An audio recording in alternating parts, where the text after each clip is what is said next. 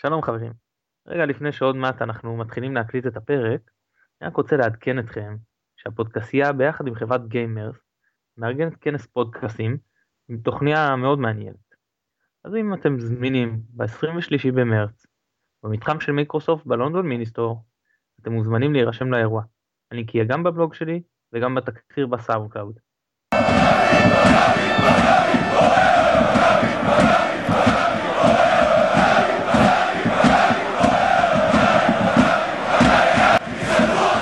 שלום, ברוכים הבאים לפודקאסיה, הבית הישראלי לפודקאסטים מכל מיני סוגים.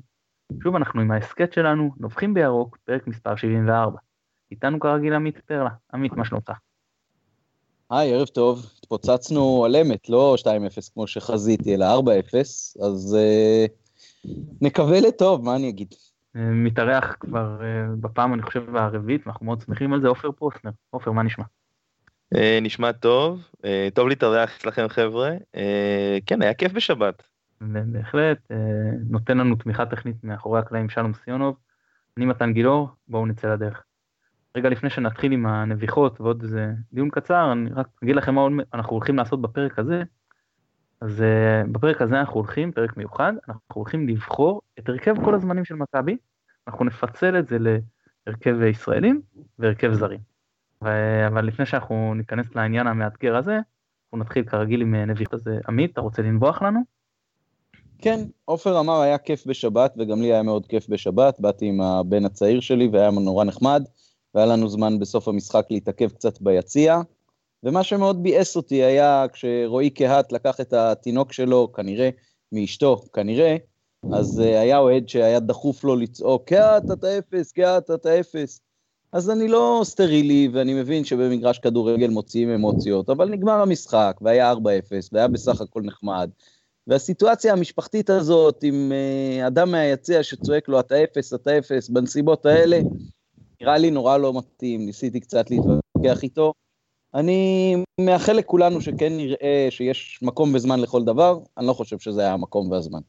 בסדר גמור, עופר, רוצה לנבוח?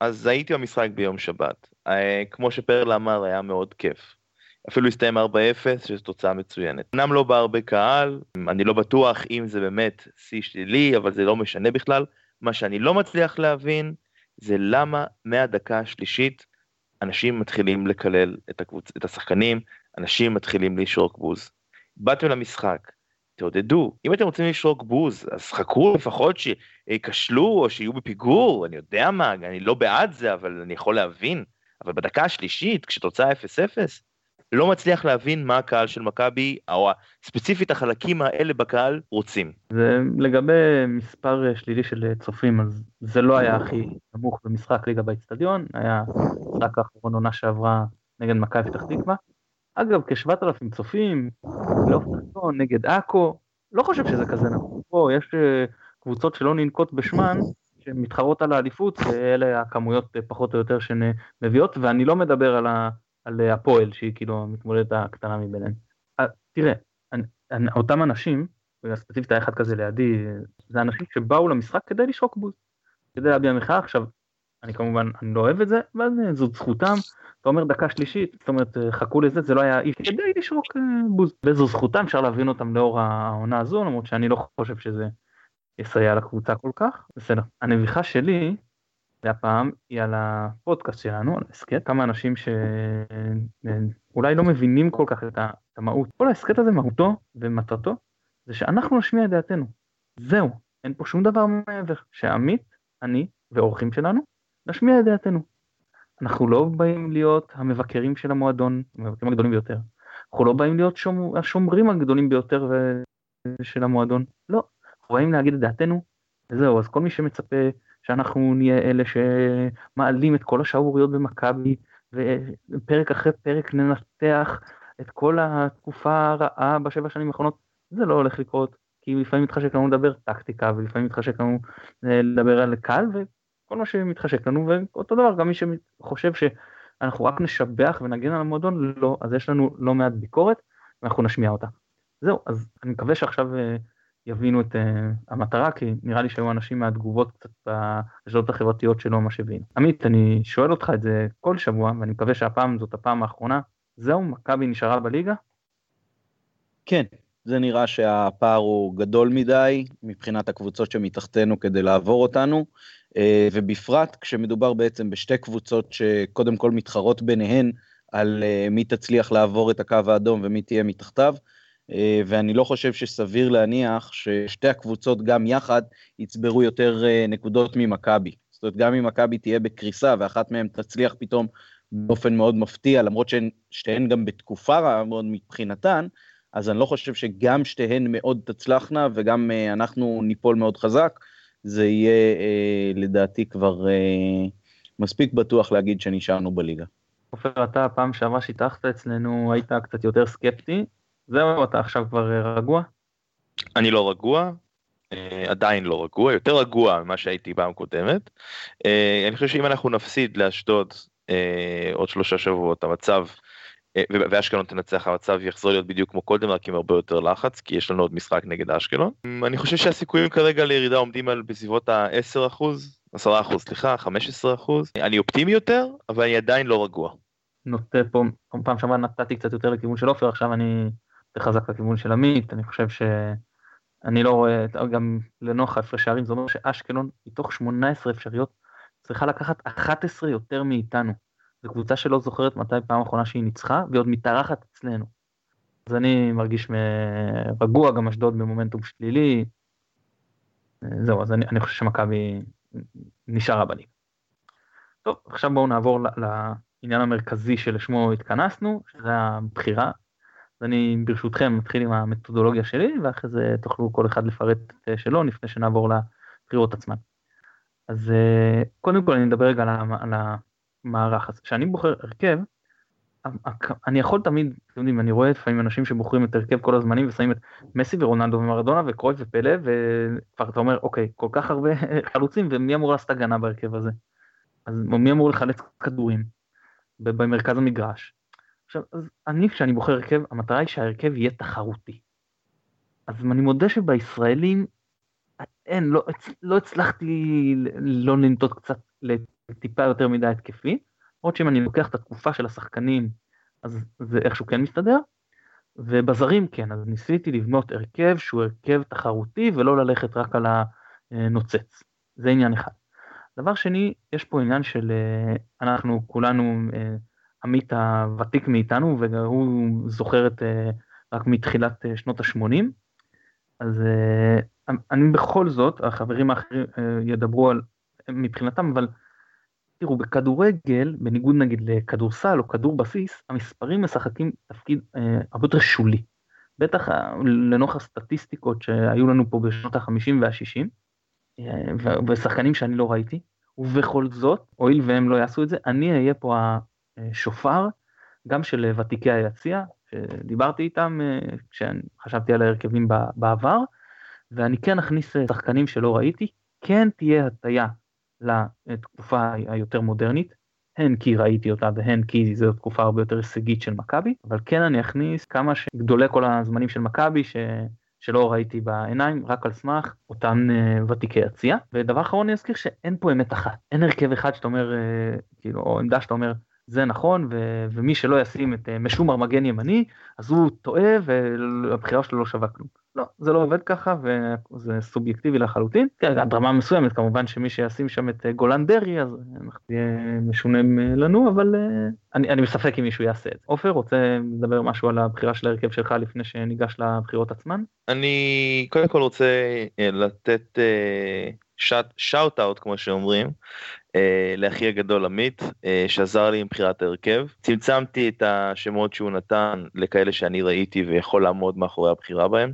כמו שמתן אמר, אני ניסיתי לעשות שיטות שיהיו הגיוניות פחות או יותר, למרות שאני כבר רואה שחסרים לי קשרים אחוריים בהרכב של הישראלי, אבל מכיוון שהקבוצה הזאת לא הולכת לשחק נגד אף אחד, אז אני רגוע בקשר לזה. אני כן אגיד דבר כזה, היה לי מאוד קשה, הנטייה הרגילה שלי תמיד לבוא מהרגש, הפעם לא עשיתי את זה, חוץ מפעם אחת, גם שחקנים שאני באופן אישי מאוד לא אוהב, ויש שניים כאלה, קיבלו מקום בהרכב, כי אני חושב שהמעמד, העסקת המכובד הזה, דורש גם ממני את את המכובדות, ולא להיגרר אחרי צפונות ליבי, ולכן זה מה שיש להגיד על הדבר הזה, וזהו, אני חושב, אני אשמח לשמוע מה החברים המכובדים גם אומרים. עמית, את המתודולוגיה שלך? שחקנים שראיתי, וחוץ מזה אני יכול להגיד שזה היה נורא מבאס, לראות את כל הקבוצות הגדולות שהיו לנו פה מתחילת שנות ה-80 ועד האליפות האחרונה, ולראות את המצב היום מול זה, זה פשוט כואב, כאילו אתה רואה כמה שערים הצלחנו לכבוש, כמה נקודות הצלחנו להשיג, כמה מעט הפסדים היו לנו, וזה ממש תמונת מראה של מה שאנחנו חווים בעונות האחרונות. נקווה שהימים היפים יחזרו. לא רק תוצאות, הרגשת שאתה בא לראות פיגורות, עכשיו אתה לא מרגיש שאתה בא לראות פיגורות, למרות שפה יש כל מיני דברים, עניין של שידורים מחול וכאלה. אני אומר בואו נתחיל, ואנחנו נתחיל עם בחירת שוער ישראלי, אנחנו ניתן לאורח שלנו להתחיל, אז עופר, מי השוער הישראלי בהרכב שלך? ניר דודוביץ', בלי צל של ספק בכלל. עמית, יש לי הרגשה שהבחירה שלך תהיה קצת שונה?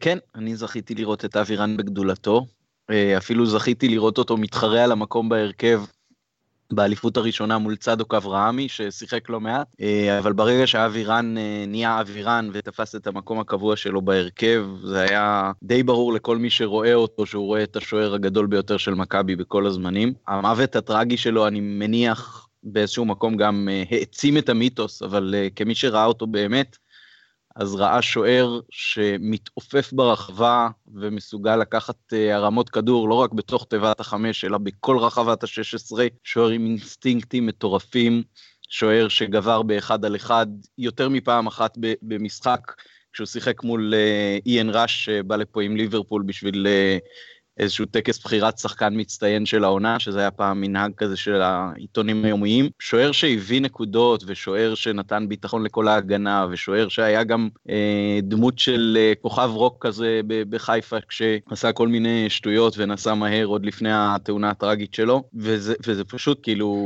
סוג של אגדה שהייתה באמת, אני יכול להעיד על זה, ראיתי משחקים שלו ש... עד שלא בעטו בו עם הכדור לתוך השער, כשהוא שוכב על קו השער, לא יבקיעו לו גול. באמת, משהו שקשה לתאר למי שלא ראה, זה פשוט, כמו שאנחנו מדברים על בופון של יובנטוס להבדיל, ככה היה אבי אצלנו. טוב, שני אלה שדיברתם עליהם הם סוג של פספוס מסוים, אבירן בגלל הטרגדיה וניר דודוביץ' בגלל הפציעות. אני אלך פה, אמנם צריך לראות אותו קצת, מקטעי יוטיוב בעיקר, בעיקר רק מקטעי יוטיוב, אבל אני אלך פה עם עמית, וכמו שאמרתי, עם כל ותיקי היציע, ובחר באווירן. אז בואו נעבור לשוער הזר. עמית, אני אתן לך פעם את זכות הראשונים. ויקטור צ'אנוב. ויקטור צ'אנוב שהגיע לפה כשוער נבחרת ברית המועצות, וכשוער שזכה באליפות ברוסיה, ובא, אולי אפילו היה באיזשהו מקום, השם הגדול הראשון שנחת פה בארץ ממזרח אירופה, בתקופה שיכולנו להביא משם את הכוכבים הכי גדולים, כי שם כבר לא היה כסף בכלל, ואצלנו באופן יחסי היה מצב יותר טוב, בא, הביא אליפות, וייצב את כל ההגנה, גם באיזשהו מקום קיבע, התחיל לקבע את מכבי כמשאבת הזרים מספר אחת, בתקופתו היו פה זרים שכמעט כולם שחקני נבחרות מהמדינות שלהם, והביא לפה גם סטנדרטים מבחינת האימון והיחס המקצועי למשחק, באופן שלדעתי שדרג אותנו מעבר לפוזיציה הספציפית שבה הוא שיחק. אז ויקטור צ'אנוב זאת הבחירה שלי. עופר, מסכים? 100%. אין לי מה להוסיף על מה שעמית אמר. הוא הגיע אחרי שבאותה עונה כבר ספגנו 3-0 ו-5-0, הרגע שהוא הגיע עד הדאבל, כולל המשחק המפורסם, ניצחון 4-1 ברמת גן על מכבי תל אביב, מעצירת שני פנדלים, כמו שעמית אמר, סטנדרטים חדשים, ודברים ששוערים לא ידעו עד פה, מי שעוד לא קרא את הספר הירוקים הזה מומלץ, מי שקרא אז רק נזכיר, שמדובר על איך הוא היה יורד לכדור, שזה משהו ששוערים ישראלים היו עושים אחרת. נגדיל ואומר, לא בזמנו בארץ, אבל ככלל, זאת אומרת, השם, זה השוער הכי גדול שדרך פה, בזמנו בארץ, אז ככל שעוברוב יותר, כי הוא כבר צ'אנוב הגיע מבוגר יותר, אבל השוער מספר אחד שלנו מבחינת הזרים. טוב, אופיר, בואו נעבור להגנה, תבחר לך צד ותבחר לך שחקן. אני אקח את צד ימין בהגנה הישראלית, אם זה בסדר מבחינתכם, ואני אלך על אלון חרזי, אני אגיד משהו על אלון חרזי, זאת אומרת, יש שיגידו שהוא אולי היה יותר בלם מאשר מגן ימני, יש שיגידו שהוא היה מגן ימני יותר מאשר בלם, יש כאלה שהזכירו אותו כחלוץ, אני מניח פרלה, אבל אני חושב שהגדולה של אלון חרזי הייתה שהוא, לראות אותו רץ באגף ימין, הוא וחזן ביחד, סליחה שאני מרבב, זה היה פשוט נפלא, כשהוא שיחק הוא היה שחקן משכמו ומעלה, ולא רק שזה, הוא גם היה בן אדם על המגרש. אני חושב שהתרומה שלו והיכולת שלו והדמות של אלון חרזי השחקן היו משהו שבאמת, והיו לו תחרות לדעתי, אבל בעיניי הוא המגן הימני הכי טוב שיש במכבי חיפה מהישראלים שאני ראיתי כמובן, הלוואי שיהיו לנו עוד שחקנים כאלה בקבוצה. עמית, מגן ימני? טוב, יכול להיות שאני אפתיע ויפתיע הרבה, אבל אני הייתי בוחר את משומר. משומר שיחק פה הרבה מאוד עונות, לקח פה הרבה מאוד אליפויות, היו לא מעט שחקנים שרצו להדיח אותו מההרכב הראשון, וקצת אולי בדומה לחרזי גם, הוא עונה אחרי עונה גבר על כל המחליפים שלו, ויכול להיות גם דרך אגב שאם הוא היה נשאר אצלנו כשחקן הרכב, אז לא היינו מפסידים מזה בלשון המעטה. אז זה המגן שאני בוחר, סולידי, חזק, גם מבשל קצת, גם כובש קצת וגם עושה הגנה. שיחק פה גם בעונת הצ'מפיונס האחרונה, אם אני זוכר נכון. עונה שהייתה מאוד מאוד טובה, גם בליגה וגם במפעל האירופאי, למרות הקמפיין הזה של ה-0-0-0, אז עמדנו שם מאוד בכבוד, גם מול ביירן, גם מול יובנטוס וגם מול בורדו. אמנם לא כבשנו, אבל אני לא זוכר את הקמפיין הזה כל כך באופן שלילי, אז משומר זה המגן הימני שלי. אני הולך פה עם עופר, אלון חרזי, זה נכון שהוא יותר מזוהה עם עמדת הבלם, אבל הוא גם שיחק לא מעט מגן ימני, וגם ז'אנו וגם משומר, ואחרים גם נכנסו להרכב, לא כי הם היו טובים יותר מחרזי, אלא כי חרזי היה יותר טוב מהבלם שהיה בהרכב, שהוא הדיח את הבלם, זה שהיה ליד בנאדו, נכנס לתפקיד הבלם, והם פינה את עמדת המגן הימני. שחקן פנטסטי הגנתי, פנטסטי התקפית שגם תרם בשערים רבים. זהו, אז אני התלבטתי קצת עם שמילו. דני רום באמת שיחק לפי מה שאומרים בכל עמדה אפשרית, וגם מגן ימני לא מעט, אבל אפילו חלוץ מגן ימני, כן זה קצת מצחיק שהוא עשה את הכל, אבל זה מה יש, אבל אמרתי, נלך פה עם מה שראיתי, עם שחקן כל כך מאותר, אז הבחירה היא אלון חרזי. עכשיו אני ברשותכם עבור לזרים, אז אני אבחר ראשון. היו לנו כמה מגנים ימנים זרים, אבל כשאני מסתכל קדימה, אני רואה שאין לי מקום לגוסטבו בוקולי.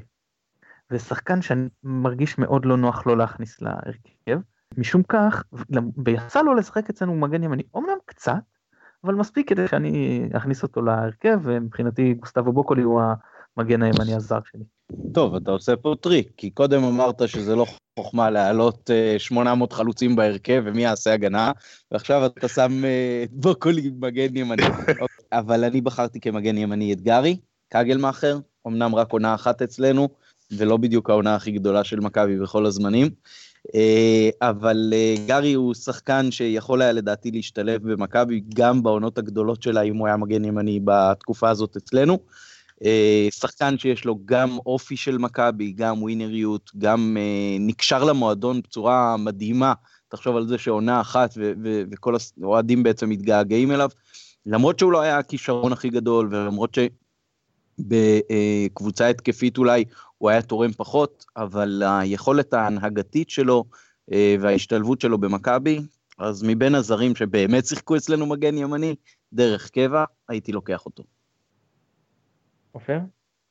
אז אני גם עשיתי סוג של טריק, אני לקחתי 3 בלמים ומגן שמאלי, כשהמגן הימני שאני בחרתי הוא דווקא דג'ורו דיאררה, אני חושב ששחקן הגנה זר שהכי סוג של פספוס, אני חושב, לא באמת פספוס כי הוא היה ענק, אבל עדיין ההרחקה שלו לשם משחקים באה אליי בחלומות הרעים של הלילה, הוא היה שחקן מצוין, הוא התקדם מאז שהוא הגיע אלינו, ואני חושב שהפורטוגלי הזה זה היה, הוא פשוט היה פספוס, הלוואי שהוא היה נותן עוד כמה עונות במכבי, אני חושב שהוא היה יכול לעזור גם לגדל כמה בלמים צעירים חדשים, וזאת הבחירה שלי למגן הימני, quote unquote, של מכבי.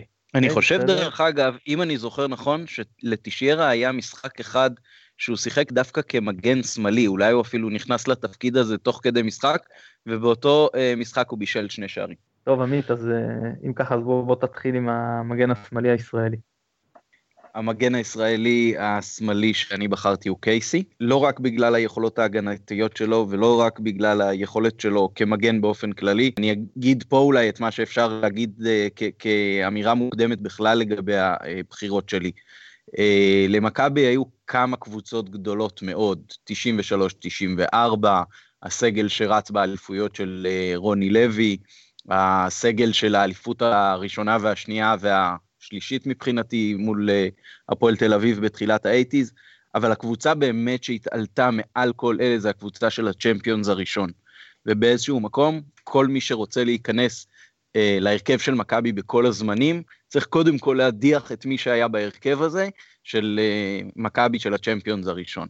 מבחינה הזאת קייסי הוא משקף קלאסי של הקבוצה הזאת, שאולי הוא לא היה שם גדול כשלעצמו, אבל הוא השתלב בנהדר, והוא הבקיע הרבה מאוד שערים מכריעים למכבי, כמובן השער של העלייה לצ'מפיונס בגראט, השער בחצי מספרת כזאת מול פריס סן ז'רמן, ב-98 כאן בקריית אליעזר, וגם השער מול הפועל תל אביב בקריית אליעזר, שהרחיק את הפועל תל אביב, שהיא תפסיק לחשוב על זה שהיא תיקח לנו אליפות, בדקה 94, אז השחקן שהיה ווינר בין ווינרים, ולדעתי רק בגלל זה ולא בגלל זה, מגיע לו להיות בהרכב כל הזמנים של מכבי בעמדה של מגן שמאלי. עופר, אתה מסכים? אני מסכים לגמרי, ואני רק רוצה להוסיף, אחד מהדברים שהכי אהבתי בהדורם, קשה לי כל הקייסי, הדורם, חוץ מהשם הבאמת נהדר שלו, זה שאף פעם לא ידעת מה לצפות ממנו, זאת אומרת, לפעמים לא משחקים כאלה שאתה היית מתחרפן עם מה שהוא עושה, אבל הוא תמיד נתן את הכל עד הרגע האחרון. שחקן נשמה, אבל עם יכולת. אני מת על קייסי, אני כל כך אהבתי לראות אותו משחק, והשערים הם רק בונוס בעיניי. אני זוכר את עצמי יושב בצבא, מקשיב באוזניות לשער נגד הפועל תל אביב, שעמית סיפר עליו, וקופץ כמו משוגע. אני יכולתי לראות בעיניים שלי את השער הזה, אפילו בלי שראיתי אותו, כי שמעתי באוזניות. קייסי היה לו את ההתרמות הזאת, הוא פשוט שחקן נהדר, ואני מסכים גם עם מה שעמית אמר לגבי ליגת האלופות.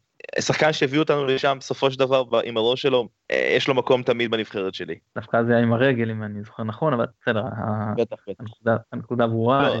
אגב, את אותו שער, אני שבגרץ, אני שמעתי בשיחים של גף ב' בקורס טייס, זה אסור לי, זה היה סכנת ההדחה, אם תופסים אותי שם, אבל התחבנו, אני ועוד איזה אוהד מכבי עם טרנזיסטור, ולא ידענו מה לעשות עם עצמנו מרוב שמחה בגול שלו, היינו צריכים להחניק את הללחוש שיש, שאנחנו מבינים שמכבי הולכת לעלות לליגת אלופות. טוב, אז אם כל אחד מזכיר איפה הוא היה, אז באותו לילה אחותי התחתנה, ולא ראיתי את המשחק בלייב, והייתה איזושהי טלוויזיה קטנה באחד המשרדים שם, וכל הזמן אנשים שראו את המשחק, רצו לרחבת הריקודים וסיפרו אחד לשני מה התוצאות, והיה כל הזמן עוד שער ועוד שער ועוד שער, וכל הווידאו של החתונה, זה אנשים תופסים את הראש אחרי שערים שאנחנו סופגים, ואנשים קופצים באוויר בשערים שאנחנו מבקיעים.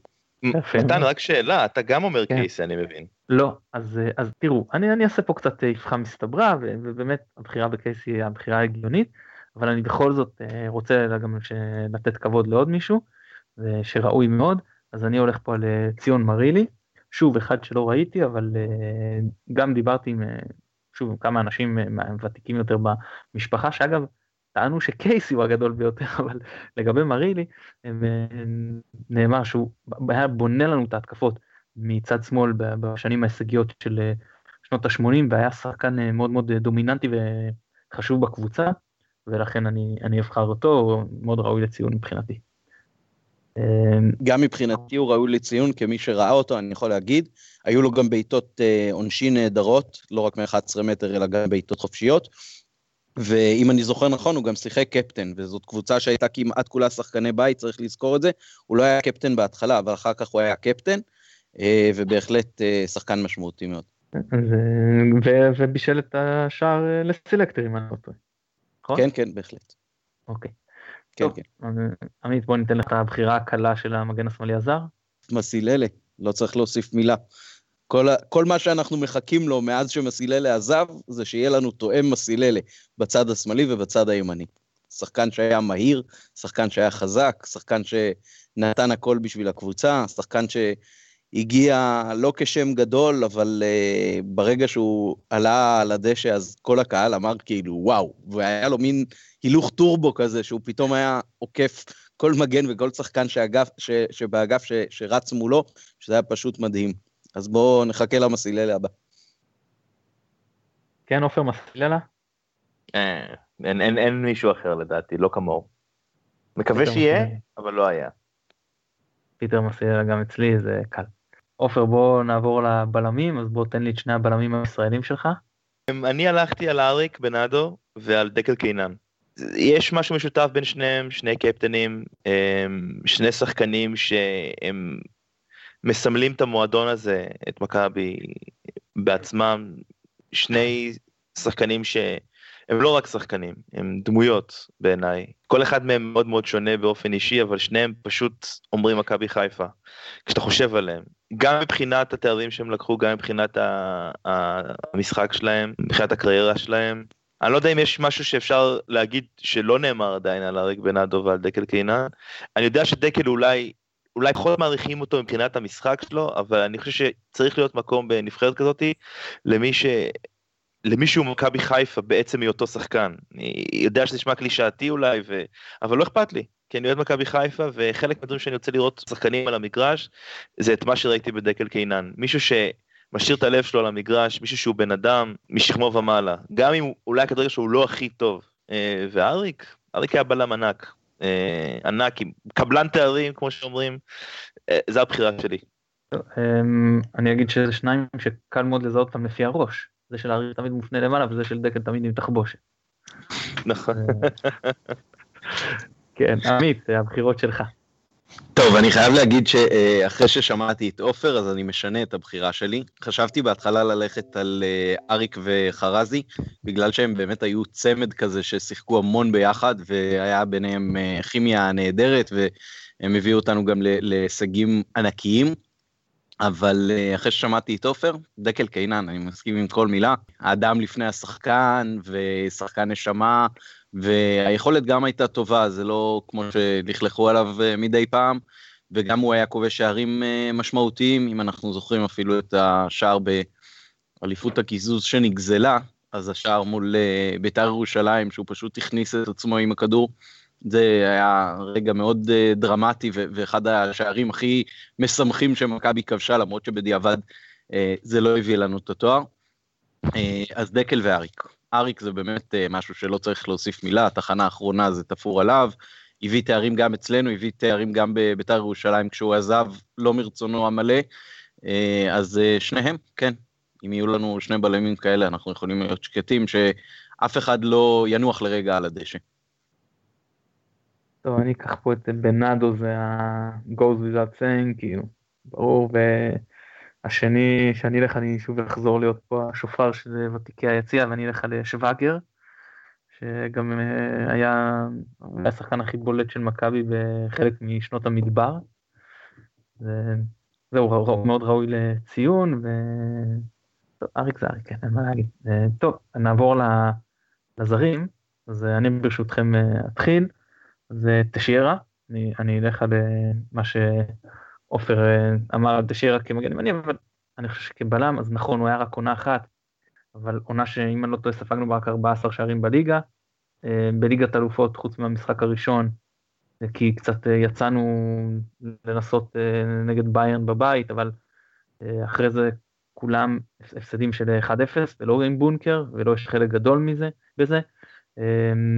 ההרחקה שלו כמובן... השפעה מאוד מאוד גדולה לאותה עונה, אני לא מדבר עליה, הרחקה משחק אחד כן עד הרחקה, שנראה לי קצת לא פרופורציונלית, אבל בסדר, זה מה שנקרא מים מתחת לגשר. זהו, והשני זה רומן פץ, ואני אתן פה לעמית להרחיב לגביו יותר. טוב, אז גם אני בחרתי ברומן פץ ותשיירה. רומן פץ הגיע בעצם כבלם בעונה שבה הידחנו את טורפדו ודודלנש, בעצם העונה האירופאית ראשונה שלנו ושל הכדורגל הישראלי בכלל, גם נתן שער משמעותי מאוד במשחק מול טורפדו מוסקבה, וגם היה בלם מעולה עד הפציעה שלו, זה היה ממש שחקן שאין לו שום תחרות בליגה, שקט, אלגנטי, מנהל את ההתקפות, בועט מרחוק, כל מה שאתה יכול לצפות לו מבלם זר, וזה באמת הייתה תקופה שבה הזרים היו ברמה אחת מעל הליגה, וראית את זה, ופץ היה ממש סמל הדבר הזה של שחקנים, שאתה לא יכול לצפות משחקן ישראלי שישחק ככה, והנה אתה מביא מחול, ואתה גם לומד ממנו, וגם רואה התנהלות אירופאית מהי. טוב, זה לא היה העונה הראשונה של קבוצה ישראלית באירופה, אבל זה כן היה העונה הראשונה של קבוצה ישראלית באירופה, עברה סיבוב שהוא לא סיבוב מוקדמות. נזכיר לך, היה הפועל פתח תקווה בעונה לפני, גם בגביע המחזיקות, הוא הודחה אני חושב נגד איינדהובן אולי, או פיינורד, או פיינורד, כן. ניצחו, הפסידו 1-0 בחוץ, וניצחו 2-1 בבית, או להפך, אני אפילו לא זוכר את סדר המשחקים, זה ראוי לציין. עופר, צמד הבלמים שלך? אז פץ גם אצלי, אין מה להגיד עליו מעבר למה שעמית אמר, אבל אני חושב שאני בכלל הייתי שירה בתור המגן הימני שלי, אז היה לי קשה לבחור בלם, אני הלכתי על רפאל אולרה, שנשכח קצת, האמת שזה סוג של בחירה של ברירת מחדל, לא היו הרבה מאוד בלמים זרים, מכבי חיפה שאני יכול לזכור לטובה, אולרה היה בהחלט סולידי, גם אם לא היה מצוין ברמות הגבוהות, אין לי יותר מדי מה להוסיף עליו, לפעמים גם צריך לעשות בחירות כאלה, רפאל אולר. אופיר, הגענו לשלב שאני חייב להגיד שאני מאוד לא מסכים איתך, אבל זה בסדר, זה טוב שיהיו גם חוסר הסכמות, אני חושב שאפילו בלמים כמו גונזלבש או בלנצ'וק, בטח שצוצליץ' שאצלי הוא בספסל, אני אישית חושב שהם בלמים, אולי אפילו סטרובסקי, עדיפים על תשאיר, אבל בסדר, חלק מהעניין שאנחנו לא מסכימים, וזה גם בסדר גמור. עופר, בוא תבחר לנו את הישראלי הראשון בקישור. הראשון חייב להיות אייל ברקוביץ'. אני הולך להגיד משהו, אולי גדול השחקנים הישראלים אי פעם, אולי, לא בטוח, כי ברכב שלי מופיע עוד אחד שאולי הוא מהגדולים ביותר. מה יש להגיד על ברקוביץ' שלא נאמר? הקסם ברגליים, מסירות ענקיות, קוסם, חבל שבחרותו מבאשת את, סליחה, שזקנתו מבקשת בחרותו, אבל אנחנו נראה פה על השחקן, תענוג לראות, באמת, לראות את המשחקים, כשאתה רואה את המשדור חוזר, אתה לא מאמין שהיה פעם דברים כאלה, אין לי מה להוסיף על ברקוביץ', כאילו יש מישהו שיש לו משהו להגיד על ברקוביץ' שלא נאמר כבר, באמת, כי בעיניי הוא המקום ראשון בקישור. הוא לכאור האחורי שלך כאילו בקישור? השחקן הכי... אין לי אחורי בקישור. הבנתי. כן. אוקיי. לא, אני חושב שזה, אני שמתי אותו אישית בעמדה יותר קדמית, אבל ודאי שהוא בפנים. עמית, האחורי שלך? האחורי שלי זה בירם קייל, שחקן שעלה ותפס מקום כשחקן מאוד צעיר, בעונות הפחות טובות של רוני לוי, של אמצע שנות ה-2000, ושחקן שעלה וישר תפס מקום בהרכב בגלל שהוא היה פשוט מצוין, גם קשר אחורי וגם קשר שיודע לבנות את ההתקפות, גם שחקן שבועט מרחוק, אני חושב שהקריירה האירופאית שלו בדיוק מצביעה על סוג השחקן שהוא היה, מאוד חזק, מאוד נחוש, מבנה גוף אירופאי, שחקן בית, לדעתי אם היינו נהנים ממנו יותר עונות, או אם היינו נהנים ממנו במשחק הארור הזה נגד בני יהודה, אז ההיסטוריה של מכבי הייתה נראית אחרת. טוב, אז האחורי שלי, אני כל הזמן אגיד במי לא בחרתי, חשוב להדגיש את זה, אז אני לא בחרתי בטל בנין. עכשיו, למה אני מדגיש את זה? כי טל בנין מבחינתי, או קשר אחורי הישראלי, הטוב ביותר שיצא לי לראות. זה שחקן עצום. לא לחינם הגיע לליגות באירופה, כולל האיטלקית, שאז הייתה הטובה בעולם, קפטן נבחרת ישראל, ממוסמר שם להרכב, זה פשוט שחקן עצום. אבל הוא מזוהה עם הפועל, ואני לא יכולתי לשים בהרכב שחקן שמזוהה עם הפועל, אז הוא מבחינתי כאילו אאוט, למרות שהוא צריך להיות הבחירה, אבל אני שרציתי, כמו שאמרתי, קשר אחורי אחד, כי יש פה שחקנים התקפיים שהיו מאסט לשים אותם בפנים, אז כשאני בוחר אחורי אחד, אז מבחינתי הוא חייב להיות גרזן, אז קייל או בדיר או עידן טל, שהם לא האחורי, אלא משחקים, בדרך כלל שיחקו ליד גרזן, הם מבחינתי לא בחרתי אותם, למרות שהם לא פחות, הם הרבה יותר טובים, או מי שבחרתי שזה רוני לוי, הם שחקנים יותר טובים ממנו, אבל בעמדה הזאת של גרזן, שמצד אחד צריך להחזיק קישור לבד, מצד שני לנהל התקפות מאחורה לבד, אז הוא הבחירה שלי. ואני אשלים ברשותכם גם את הקישור עם השניים שמשחקים היותר קדמיים, שזה אלברקוביץ' שאופר דיבר עליו, ושזה יוסי בניון, שמבחינתי הוא השחקן הישראלי הגדול ביותר, אבל גם אני מתייחס רק לעונות שלו במכבי, אפילו בתור ילד, אז זה משהו שלא היה אצלנו, איכשהו התפוצץ פה אצל גרנט, וילד בן 20 שסוחב ככה קבוצה, ועם שערי קלאץ', ועם שתי שחקן שלוקח את הכדור, והצלחו לי על ההשוואה קצת, מה שנקרא להבדיל הבדלות, כמו שמסי עושה, הוא לוקח את הכדור, פשוט מתחיל להעביר שחקנים. זה משהו שעד אז במכבי, היו שחקנים מאוד מוכשרים, אבל לא ככה, עם כזה דריבל, זה היה משהו מדהים. עמית, בוא תשלים את הקישור שלך. אוקיי, אז אני הלכתי על קבוצה שגם תוכל לנצח, אז יחד עם קייל בקישור, שמתי גם את בנין, שאמרת עליו באמת את כל מה שאפשר, אמנם הוא בא מהפועל, אבל שחקן שממש פרח אצלנו, והיה חלק מהאליפות הכי גדולה שהייתה פה, אז הוא יחד עם קיאל מאחור, ולפניהם ברקוביץ' ובניון. אני בקטע הזה אומר שברקוביץ' היה יותר גדול מבניון כשחקן שלם, ליוסי היו באמת איכויות יוצאות דופן, אבל את אייל זכיתי לראות מאז שהוא שיחק בנוער, כי בעצם בעונות שהוא כיכב בנוער, הנוער עוד היה משחק לפני הבוגרים, ואפשר היה לראות אותו בהתפתחות שלו. אני זוכר את שלמה שרף מעלה אותו ככה לאט לאט להרכב בבוגרים, כשבמשחקים הראשונים שלו בעצם הוא משחק כמחליף שעולה בדקה 20 או 30, כשמישהו מעצבן את שרף, והוא מקבל את אייל במקומו בהרכב. אז אייל ויוסי וטל בנין לפני בירם קיאל, והקבוצה שלי תנצח את שלכם. אני אשליף את הקישור שלי, תודה.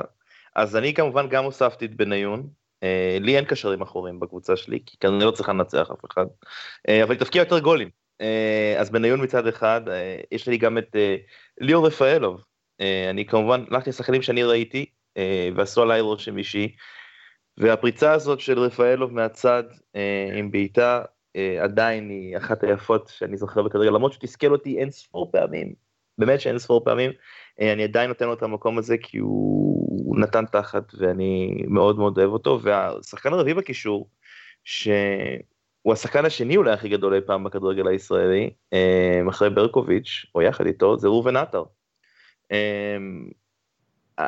אני כמו ברקוביץ', ראובן היה חוויה חד פעמית, זה לא שחקן כדורגל, ואני לא מדבר פה על סטטיסטיקות שלא אכפת לי מהן, או על נתונים, או על מספרים. החוויה של לראות אותו משחק כדורגל, הייתה חוויה של אסתטיקה טהורה. איך אבי רצון היה אומר? פנטזיסט, זה היה פנטזיה, זה היה כמו חלום. ואני לא יכול לא לשים את עטר בקישור של הקבוצה שלי, כי אני רוצה שעטר יהיה עכשיו בקישור של הקבוצה שלי, אם אפשר, ויעשה את מה שהוא עשה, פשוט ימשיך לעשות אותו עד עכשיו. אז כן, אלה הרביעה שלי, ברקוביץ', עטר, רפאלו ובניון. אני אגיד לגבי מה שאמרת, אופר, חוץ לזה שהם קצת על אותה משבצת, בסדר, זה זניח פה בעניין הזה, ואני מודה שראיתם שלא הכנסתי אותם. אני מסכים אבל לגבי עטר, שזה היה השחקן המהנה ביותר לצפייה, פשוט להתענג על כל פעם שהטיפול שלו בכדור, זה פשוט משהו לא נורמלי. אגב, הוא אחד השחקנים היחידים במכבי, שעבר מכבי, זאת אומרת, שנהניתי מאוד לראות אותו גם בקבוצות אחרות. בדרך כלל שאתה רואה שחקן של מכבי שמשחק נגדך, אז כאילו, אתה לא רוצה שהוא יצליח, וזה לא שרציתי שעטר יכבוש נגדנו או משהו כזה, אבל, זאת אומרת, לא היה לי שום אנטגוניזם, שהוא היה בהפועל כן, אבל חוץ מזה אני זוכר נגיד ביתה בהפועל פתח תקווה, מהאגף לחיבור שדוידוביץ' לקח לו שם בזינוק מדהים, ובאמת, עטר זה היה משהו מיוחד לראות אותו. אני אגיד על זה משהו, אני זוכר שהמשחק הבכורה שלו בית"ר ירושלים היה דווקא נגדנו לדעתי, וחזרנו מירושלים, הייתי המשחק מן הסתם, חזרנו מירושלים, עצרנו בלויקו מושיקו בתל אביב לתדלק, או באחד התחנות דלק האחרות, לא לפני שצד שני, אז עצרנו בתחנת דלק בתל אביב, עטר גם עצר, יחד איתנו, ירד מהאוטו, וכל האוהדים של מכבי שהיו במקרה המכוניות שהיו כאן, הלכו לראובן, חיבקו אותו, אמרו לו שיהיה כיף, שיהיה בהצלחה, זה שחקן שאי אפשר היה לו לאהוב פשוט, באמת, אי אפשר היה לו לאהוב, הוא היה, אין, גם אם הוא שחק נגדך אהבת אותו. אז כתבתי גם בבלוג שלי בעבר, שאחרי הגמר גביע ב-95, ירדנו לאבזי, והוא עמד שם וחתם לאוהדי מכבי במשך שעות ארוכות, כאילו ממש ארוכה, עמד וחתם לאוהדים של מכבי שניצחו אותו כרגע בגמר. חבל שהוא לא הצליח אצלנו בתור מאמן, אבל כרגע אנחנו מדברים על שחקנים. טוב, אני עובר פה לזרים, אז בוא תתחיל עם הקישור האחורי. יש לי שניים, ז'וטאוטס וקנדאולוב. אני מאוד אהבתי את קנדאולוב, מאוד אהבתי את ז'וטאוטס קצת יותר. שני קשרים אחוריים שבבחינתי הגדירו את כל מה שאני רוצה לראות מקשר אחורי, יחד עם פטריק וילה של הקבוצה השנייה שלי, ארסנל. שחקנים ששלטו במגרש, שירת משחק מדהימה, אגרסיביות, פינס, אלגנטיות, יכולת מסירה לא רעה בכלל, אם אפשר להגיד, וגם בעיטה מצוינת, וגם קנדוב היה לו קצת מין סטריק כזה, הוא היה קצת משוגע, לז'וטה היה תחושה כזאת שהוא, ז'וטה אולי בעיניי, אגב, אני חייב להגיד שהוא, הוא השחקן שהכי אהבתי, אני חושב, אי פעם במכבי חיפה, חוץ מאחד הזרים הבאים שאני הולך לספר עליו תכף, אני באמת, הפציעה שלו, אני חושב, הורגת אותי עד היום. פציעות, אני לא יודע אם... נכון. לא היו קשרים כאלה אחורים עם מכבי חיפה, עם כל הכבוד לשחקנים הישראלים בתפקיד הזה, ואני חושב שהם באמת היו ליגה אחת מעל כולם, אם אפשר להגיד. לא חושב שיהיו קשרים אחורים כאלה בארץ. אולי אני טועה, אולי לא, אבל באמת שהם היו שני שחקנים פשוט מדהימים, וקישור אחורי ששניהם ביחד מנצח כל קבוצה אחרת, לדעתי. טוב, זה באמת אחת החוליות שהכי קל לבחור. ז'וטה וקנדאורוב, זה היה בדיוק השחקנים הזרים שאתה מצפה שישדרגו אותך, בדיוק השחקנים הזרים שכבר לא מגיעים לפה, בדיוק השחקנים הזרים שאתה אומר, וואו, כאילו בשביל זה שווה להביא זר. ועוד דבר אחד, באמת, אנחנו הרבה פעמים היום ביציע אומרים, עזוב שידע כדורגל, שיהיה גרזן, שאי אפשר יהיה לעבור אותו. תביא לי אחד כמו ג'ון קולמה כזה, תביא לי אחד כמו פירס, תביא לי אחד כמו קמרה, אני לא מצפה ממנו ליותר מדי, רק שיחתוך את ההגנות של היריב. שני השחקנים האלה עשו גם את זה, וגם לנהל את ההתקפה שלך כמו שצריך מאחורה. וזה דבר מאוד מאוד נדיר, וזה אולי התפקיד הכי חשוב היום בכדורגל, ושני השחקנים האלה לא סתם זוכרים אותם, גם אלה שלא ראו אותם. טוב, ז'וטה וקנדאורוב, אין מה לדבר, ז'וטה עם משחק עומק, של קשר אחורי, שאנחנו לא רואים משחקנים שמאחורי החלוץ האלה. שקט, פנטסטי. קנדאורוב, אולי השחקן הכי קשוח ששיחק במכבי, באמת כמו שאופר אמר, גם קצת משוגע, בעיטה מרחוק, עונה, אחרי שברקוביץ' ורביבו עזבו, הוא עבר טיפה יותר קדימה, וגם היה מצוין. שני אלה אין מה לדבר. עמית, אז בוא תסגור לנו את הקישור הזר שלך. טוב, אני חושב שגם שני הקשרים הקדמיים הם שחקנים שאין עליהם ויכוח, רוסו ופרליה, החברים שהגיעו מספליט, אם אני זוכר נכון, כל מי שצפה בהם פתאום התאהב בכדורגל, גם אם לא היה לו שום מושג מה מדובר במשחק הזה. איזה אלגנטיות, איזה יכולת לעשות את הכל בחיוך, איזה הנאה מהמשחק, איזה יכולת של בעיטה, ואיזה אינטליגנציית משחק של לאן לרוץ ולאן למסור, ולעשות את הכל כל כך כל כך מדויק, זה בדיוק מה שאתה אומר, כאילו, ככה צריך לבנות שחקן כדורגל, שנורא נורא נהנה ממה שהוא עושה, ונותן את הכל על הדשא, ושחקנים ששומעים ראיונות על התקופה של שניהם במכבי, אז מבינים כמה צחוקים היו מצד אחד, וכמה רצינות ומקצוענות היה, כשהשחקנים האלה עלו על הדשא, לא סתם, אלה בדיוק כשמו, ז'וטה ופרליה ורוסו, ותכף נגיע גם לחלק הקדמי, ועל החלק האחורי כבר דיברנו, לא סתם, זאת הייתה הקבוצה שב-2002 לקחה כל כך הרבה נקודות בצ'מפיונס, ועשתה את זה מול הקבוצות הגדולות, ובניצחונות מפוארים, ולא בבונקר, ולא בשום שיטת משחק מאוד מיוחדת, אלא פשוט שחקנים שהיו כל אחד ספץ בתחומו.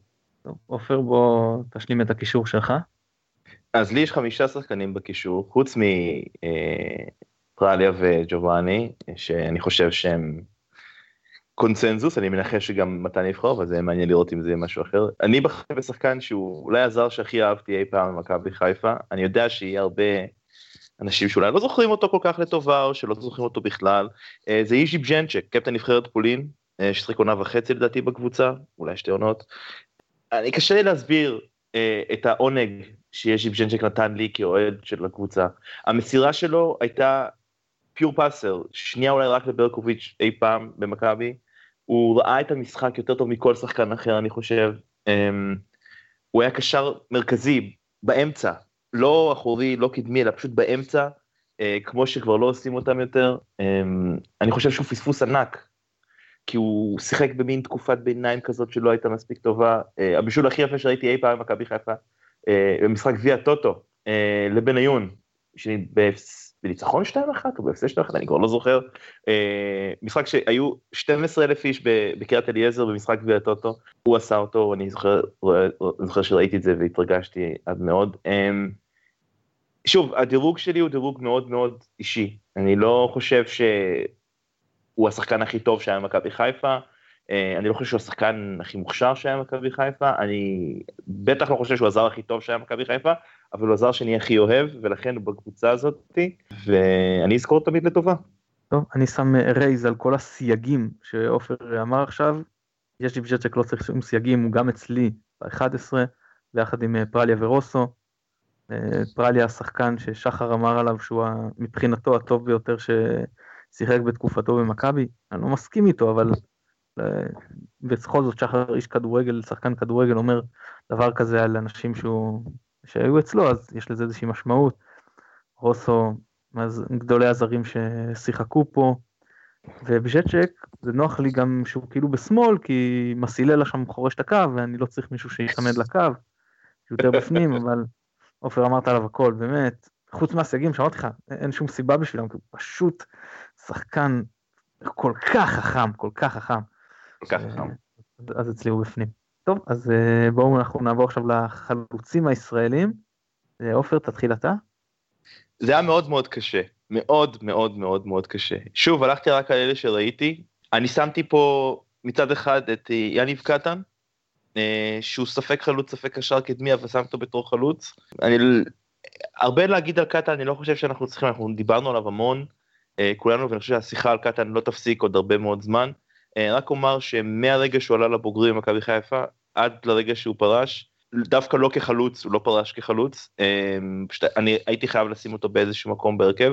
קטן היה מכבי חיפה לטוב ולרע, לפעמים לרע ולפעמים לטוב, אני התרגשתי ממנו, אני הצבנתי עליו, אני כעסתי עליו, אני שמחתי ממנו, פשוט היה שחקן נהדר, והחלוץ השני שלי זה אווירון, אלון מזרחי, עדיין החלוץ הכי טוב לדעתי שאני ראיתי ישראלי בארץ, עושה שער מכל מצב, אני עדיין כועס עליו שהוא הלך אז לניס, לחשוב על כל מה שהיה יכול להיות באותה עונה, היינו לדעתי יכולים לקחת את גביע המחזיקות, מאוד מאוד חבל לי, וכן, שני החלוצים שלי זה מזרחי וקטן. טוב, מילה על קטן, אז קודם כל זה הגיוני לשים אותו חלוץ, את השנים הטובות ביותר הוא נתן בתור חלוץ, או בתור קשר מאוד קדמי, וזה נכון שבסוף הוא היה קצת יותר בקישור עצמו, אבל זה באמת המקום הנכון לשים אותו. הוא לא בהרכב שלי, אבל אני כן אגיד, הוא כן בספסל, אבל אני כן אגיד לגביו, שמבחינת איכות, יכולות, אני לא בטוח שהיה לו מקום אפילו בספסל. כי מכבי עברו המון המון שחקני התקפה גדולים, שאולי הוכיחו את עצמם יותר מקטן. אבל כשאני מסתכל על קטן היה, השחקן הדומיננטי ביותר במכבי, בתקופה ההישגית ביותר שלה. וכשאתה מסתכל על זה, כשאתה אומר, מי הוא גדול שחקני מכבי, למרות שהוא לא מהטובים ביותר, יש לו קייס לעניין הזה.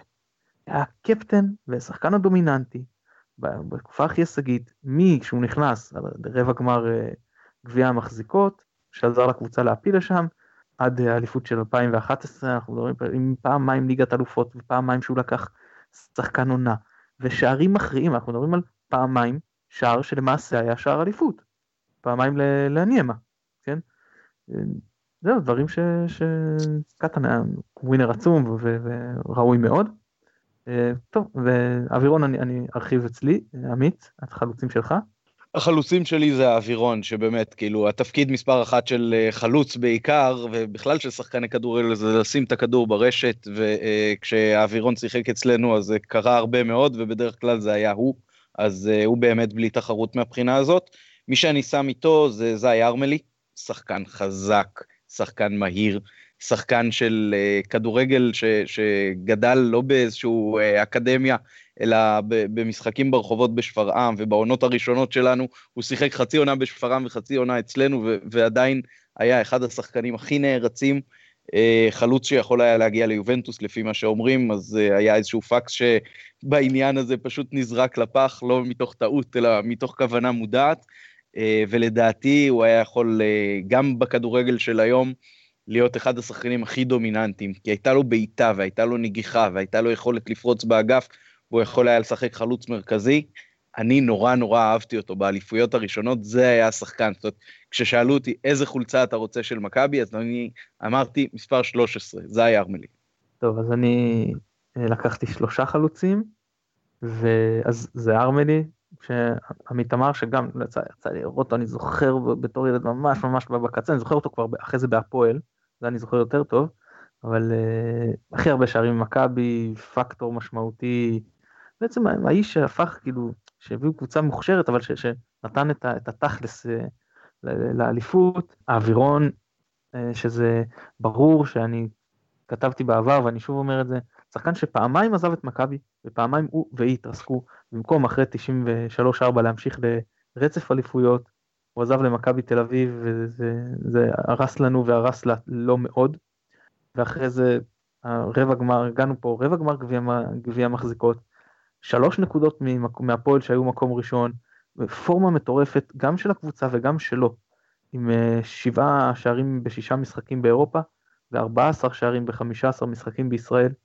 שהממוצע שלו במכבי, ואני כולל פה את כל תקופות ההתאוששות כשהוא חזר, ועד שאופר שטרית יודע, החלוץ הראשון, אז 0.7 שערים למשחק, באמת חבל שהוא עזב שם לניס, גם הוא הרס לנו והרס לעצמו שוב, אבל אין ספק שהוא בהרכב. והשלישי, שפה אני שוב לוקח את תפקיד שופר ותיקי היציאה, אז ארפון אמר, שהוא כל מה ששמעתי עליו מאנשים, זה שהוא, כאילו יש אנשים שטוענים שהוא השחקן הישראלי הטוב ביותר שדרך פה על מגרש, ואגב גם איתו היה איזו שמועה של יובנטוס עד הפציעה בנמל, זהו, אז הוא אצלי בפנים. עמית, בואו נלך לחלוץ הזר, או חלוצים סליחה. כן, אצלי נשארו 2 מקומות לחלוצים, והראשון זה המובן מאליו, גביני יעקובו, שהגיע לפה בערך בגיל 13 ועזב בגיל 40.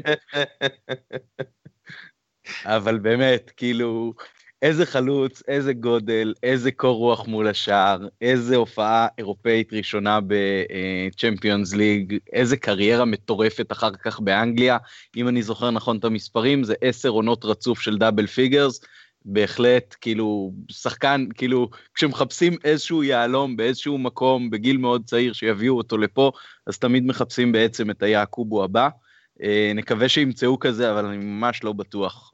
שחקן שבעצם הגיע לפה בטעות, עם הרשתות של הסקאוט שיש היום לכל הקבוצות האירופאיות המובילות, אני ממש לא רואה את זה קורה, אלא אם כן יהיה סוג של נס אלוהי.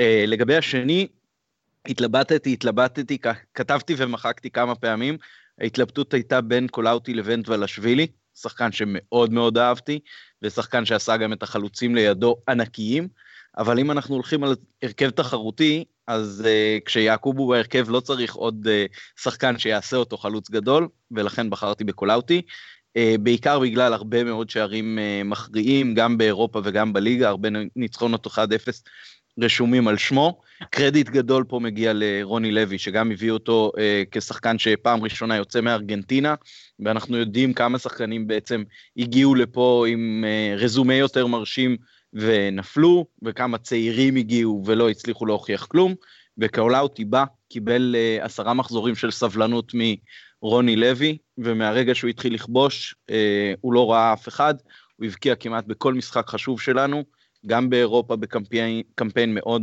מוצלח בגביע וופה וגם בליגה, שחקן שגם הצליח גם אחרי שהוא היה אצלנו, וגם בנבחרת ישראל קצת, וגם במכבי תל אביב כשהוא היה צריך, אז הוא הבקיע, אבל אם הוא היה נשאר אצלנו לכל הקריירה, אז אני חושב שההיסטוריה שלו ושלנו הייתה נראית אחרת. עופר, החלוץ שלך? אז זה נשאר מקום אחד לחלוץ, ואני בחרתי בווילפרד מוגאי. לא, סתם. אני גם הלכתי על ליגה ב'. כרוליקן, תודה, כרוליקן. זו הייתה הבחירה השנייה, אבל אני הלכתי ליגה ב'. פשוט כי לא צריך עוד חלוץ ליד ליגה ב'. הוא היה ענק, ילד ענק. הילד ענק, אז זה יהיה הקובו. אני עד עכשיו לא בטוח בין כמה הוא, אבל עזוב את הקריירה שהייתה אחרי מכבי חיפה. רק על השלושה ראו, בליגת האלופות. כן, יעקובו, אין לי מה להוסיף אחרי מה שדובר כאן מקודם. עוד לפני השלושה, הוא הגיע בערך חצי יום או יום וחצי לפני המשחק הראשון של מכבי נגד גראץ, המשחק הביתי בבולגריה, וכבש צמד. כן, זה, הצמד בבולגריה, זה עם הגול שער בדקה ה-90, למרות השטות שהוא עשה במשחק השני, כן, אבל 5 שערים ב5 משחקים בשלב בתים של ליגת אלופות, ועוד 2 במשחק וקצת בפלייאוף, ממש להגיד. יעקובו כמובן זה הבחירה גם שלי, באמת, לדעתי, השחקן הזר הטוב ביותר ששיחק בישראל, כאילו בזמן שהוא היה בישראל, פשוט עצום.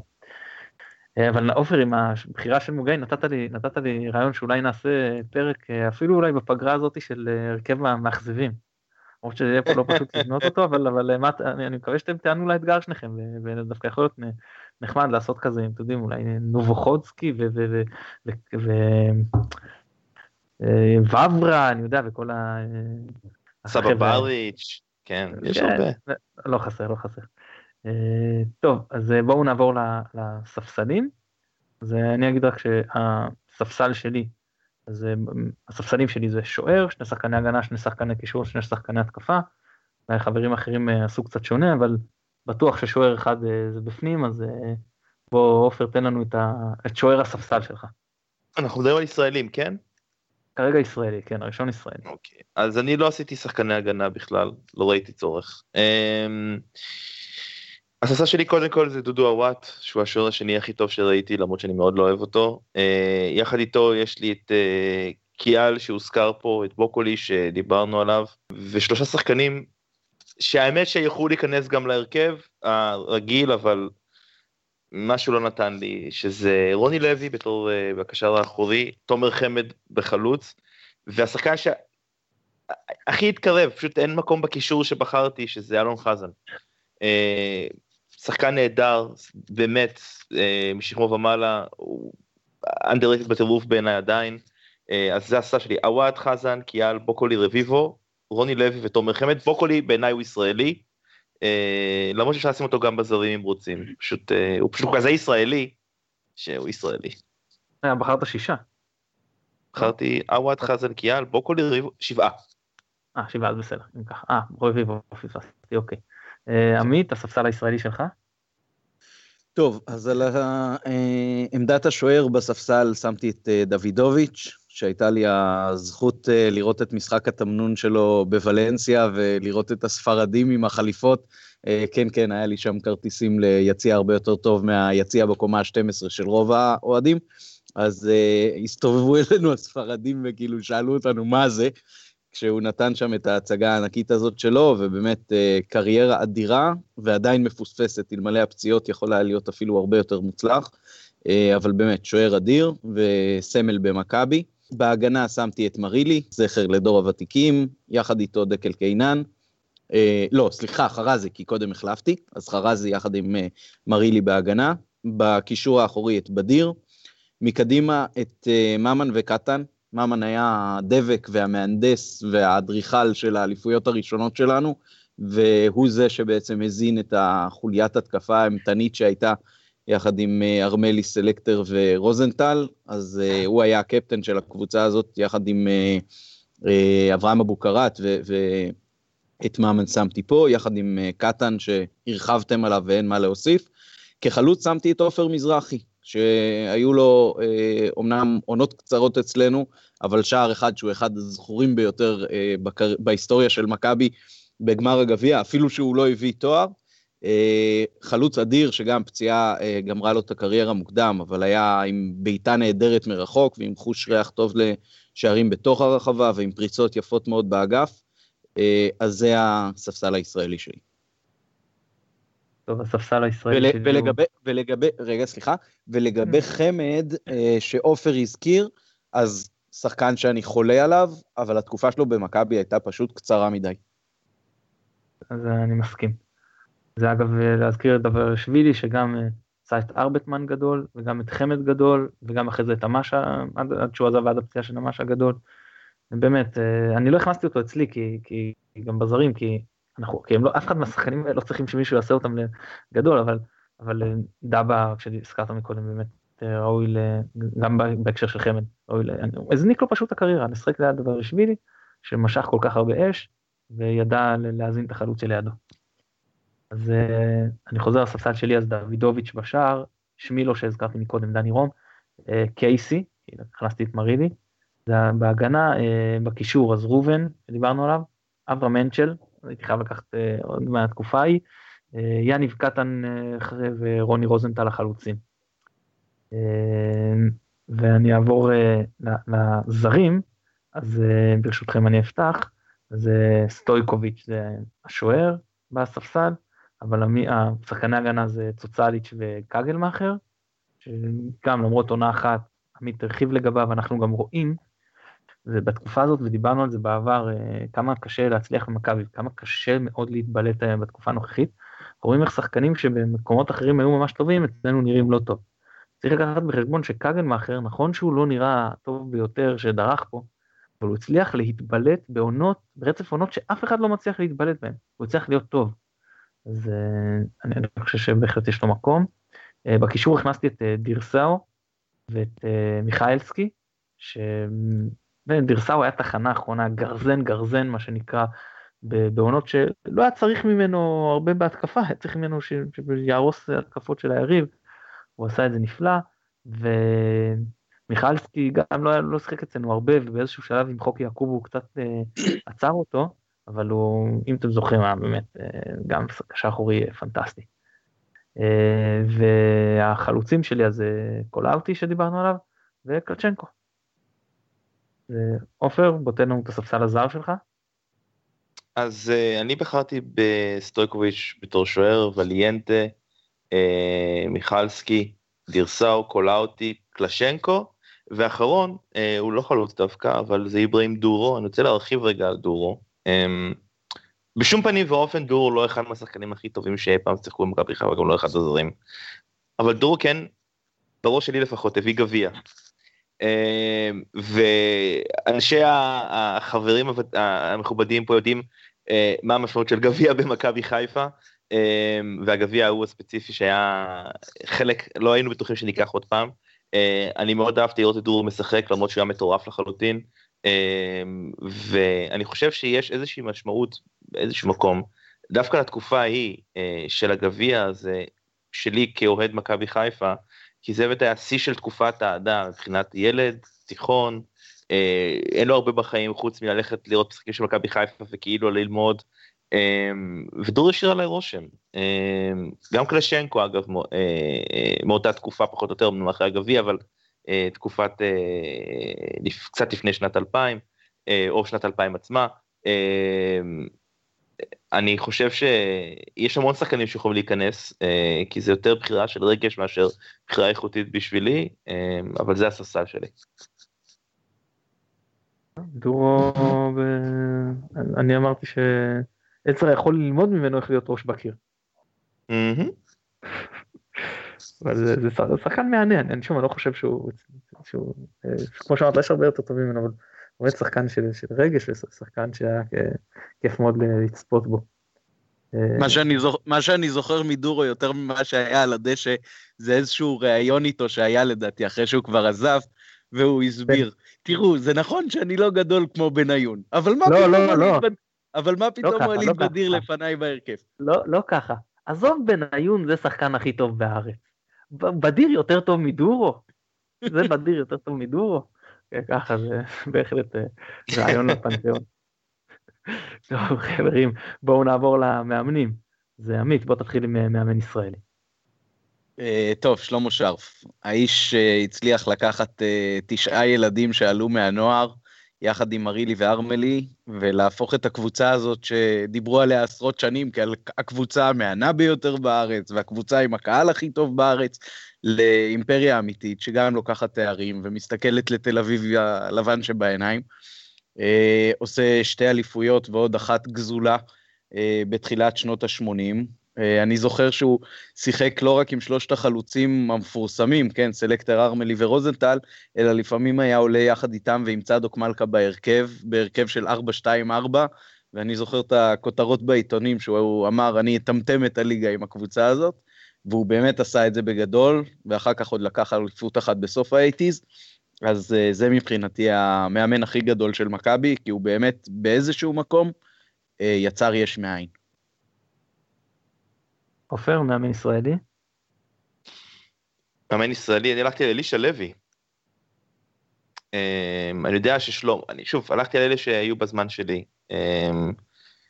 ונכון ששלום היה בסוף הזמן שלי, אני צריך לבחור מישהו, אני מאוד אהבתי את אלישע לוי, אני חושב שאולי לא היה המאמן הכי טוב שהיה מכבי חיפה, אבל הוא גם לקח 3 אליפויות בעיניי,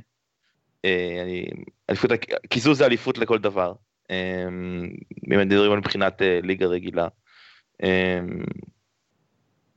הוא היה מאמן פשוט שנתן לשחקנים לשחק, שלהתכונן לכל משחק כמו שצריך, שהיה תמיד נעים הליכות, ואני יודע שהוא לא איזושהי דמות over the top כמו שלמה שרף, שאי אפשר לשכוח אותו, אבל אלישע התאים למכבי כמו כפפה ליד, וגם אם הוא הצבן אותי הרבה פעמים, אני עדיין חושב שהוא היה משהו מאוד מיוחד. התקופה שלו מכבי חיפה בעיניי הייתה מאוד מיוחדת, האליפויות שאולי אני זוכר הכי לקחת מאוד מאוד ללב כמו שאומרים, אז בשבילי זה אלישע. זה היה שתי אליפויות שלקחנו קצת מאנדרדוג, דווקא 2010 היינו הטופ דוג, אבל ב-9 עוד זה היה בצל בית"ר ירושלים של גיא גמק, וב-11 זה היה ברור של כאילו הפועל תל אביב היא הקבוצה שהולכת לקחת, באמת כל הכבוד לו לזה. אני הלכתי על שלמה, האליפויות הראשונות, הדאבל היחיד עם מכבי שאותו אני כבר ממש זוכר טוב בתור ילד, זהו, אז זה שלמה שרף, ואני אעבור למאמן הזר, אז לא היו הרבה כאלה, אבל מאלה שהיו, אז אני לוקח את דושן אוהרין, שאני קצת ארחיב פה עם העניין של מזרחי, אוהרין עם כלים יחסית מאוד מוגבלים, אולי אפשר להאשים גם אותו במידה מסוימת, כי גם הוא בנה את הסגל, אבל צריך לזכור שבניגוד לעונות אחרות, לא היה לו יתרון תקציבי על הליגה.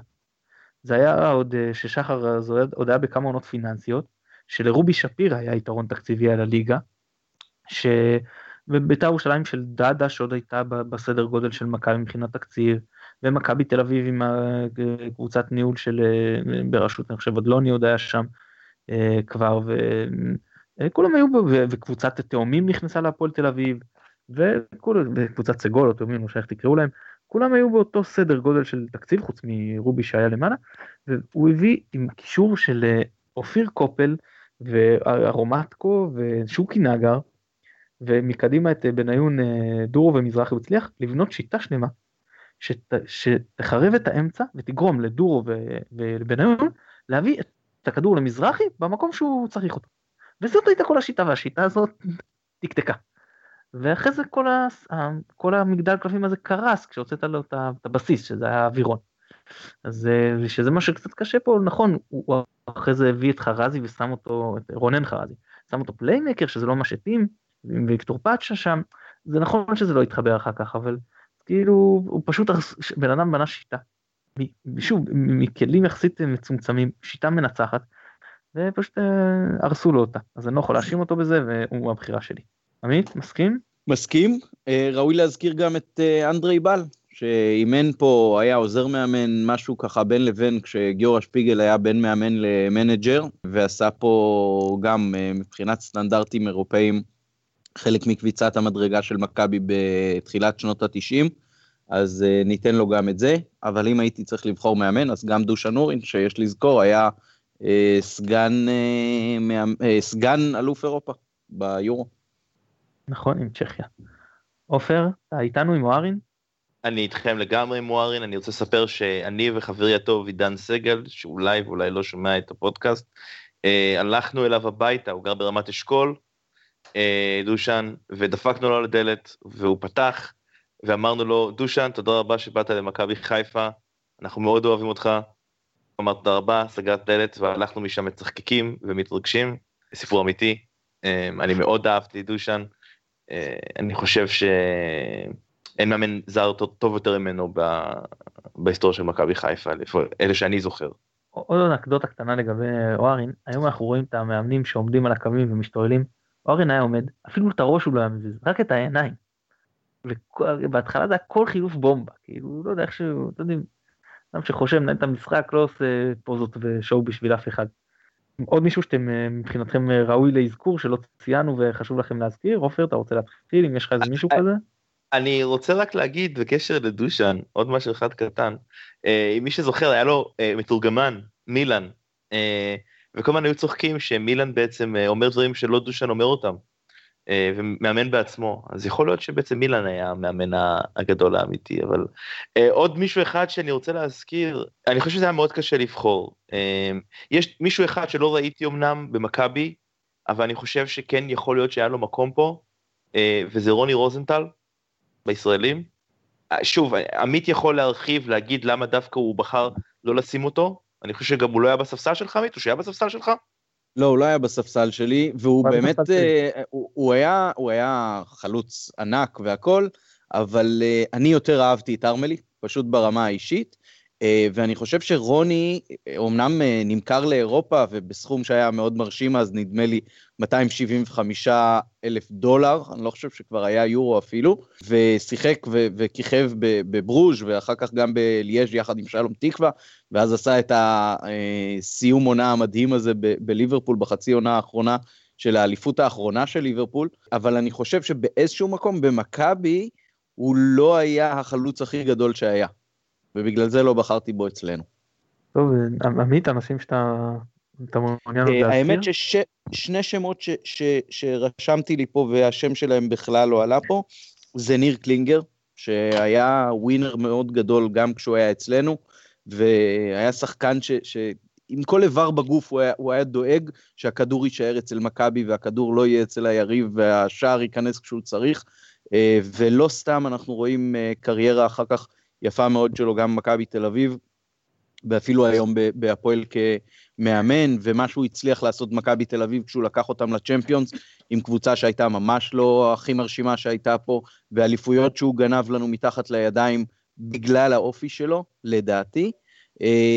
אני לא חושב שאנחנו יודעים עד הסוף היה כשהוא החליט לעזוב את מכבי חיפה, כי הוא היה מאוד בקטע הזה של סמל של המועדון, כמו סוג של דקל קינן, יכול מאוד להיות של המוות של אבירן אז הייתה השפעה, אבל זה שם שבפירוש רשום לי פה כמישהו שהיה ראוי להזכור בהיסטוריה של מכבי, ועוד שם אחד, מגן שמאלי, שגם מאוד מאוד אהבתי בזמנו, והיה שותף גם ל-5-0 האגדי, כולל כיבוש שער, משה גלם. טוב, יש באמת, ציינו הרבה מאוד שמות, ואני מקווה שלא שכחנו אף אחד באמת כל הראויים להזכור, בטוח שכחנו חלק, אבל יש שניים שאני חייב, שזה ארדי ואלמני, זיכרונם לברכה, שלא ראינו אותם, אבל אני לא חושב שיש מישהו שיותר מזוהה עם מכבי מהשניים האלה, שעברו משחקנים למאמנים, מחלקות הילדים והנוער, באמת יש להם קרדיט גדול בכל מה שמכבי היום. אני מניח שעוד נקליט בפגרה, ולכן את ההימורים אנחנו כבר נשאיר לפעם הבאה, אז אני מבחינתי הפרק מיוחד ומענה, ואני רוצה מאוד להודות לך על זה, עופר. תודה רבה. ועמית, כרגיל, תענוג. גם בשבילי, תודה. אנחנו נודה לשלום סיונוב שנותנו את התמיכה הטכנית מאחורי הקלעים. אני מתן גילור, תודה רבה לכם שהזנתם, ביי ביי.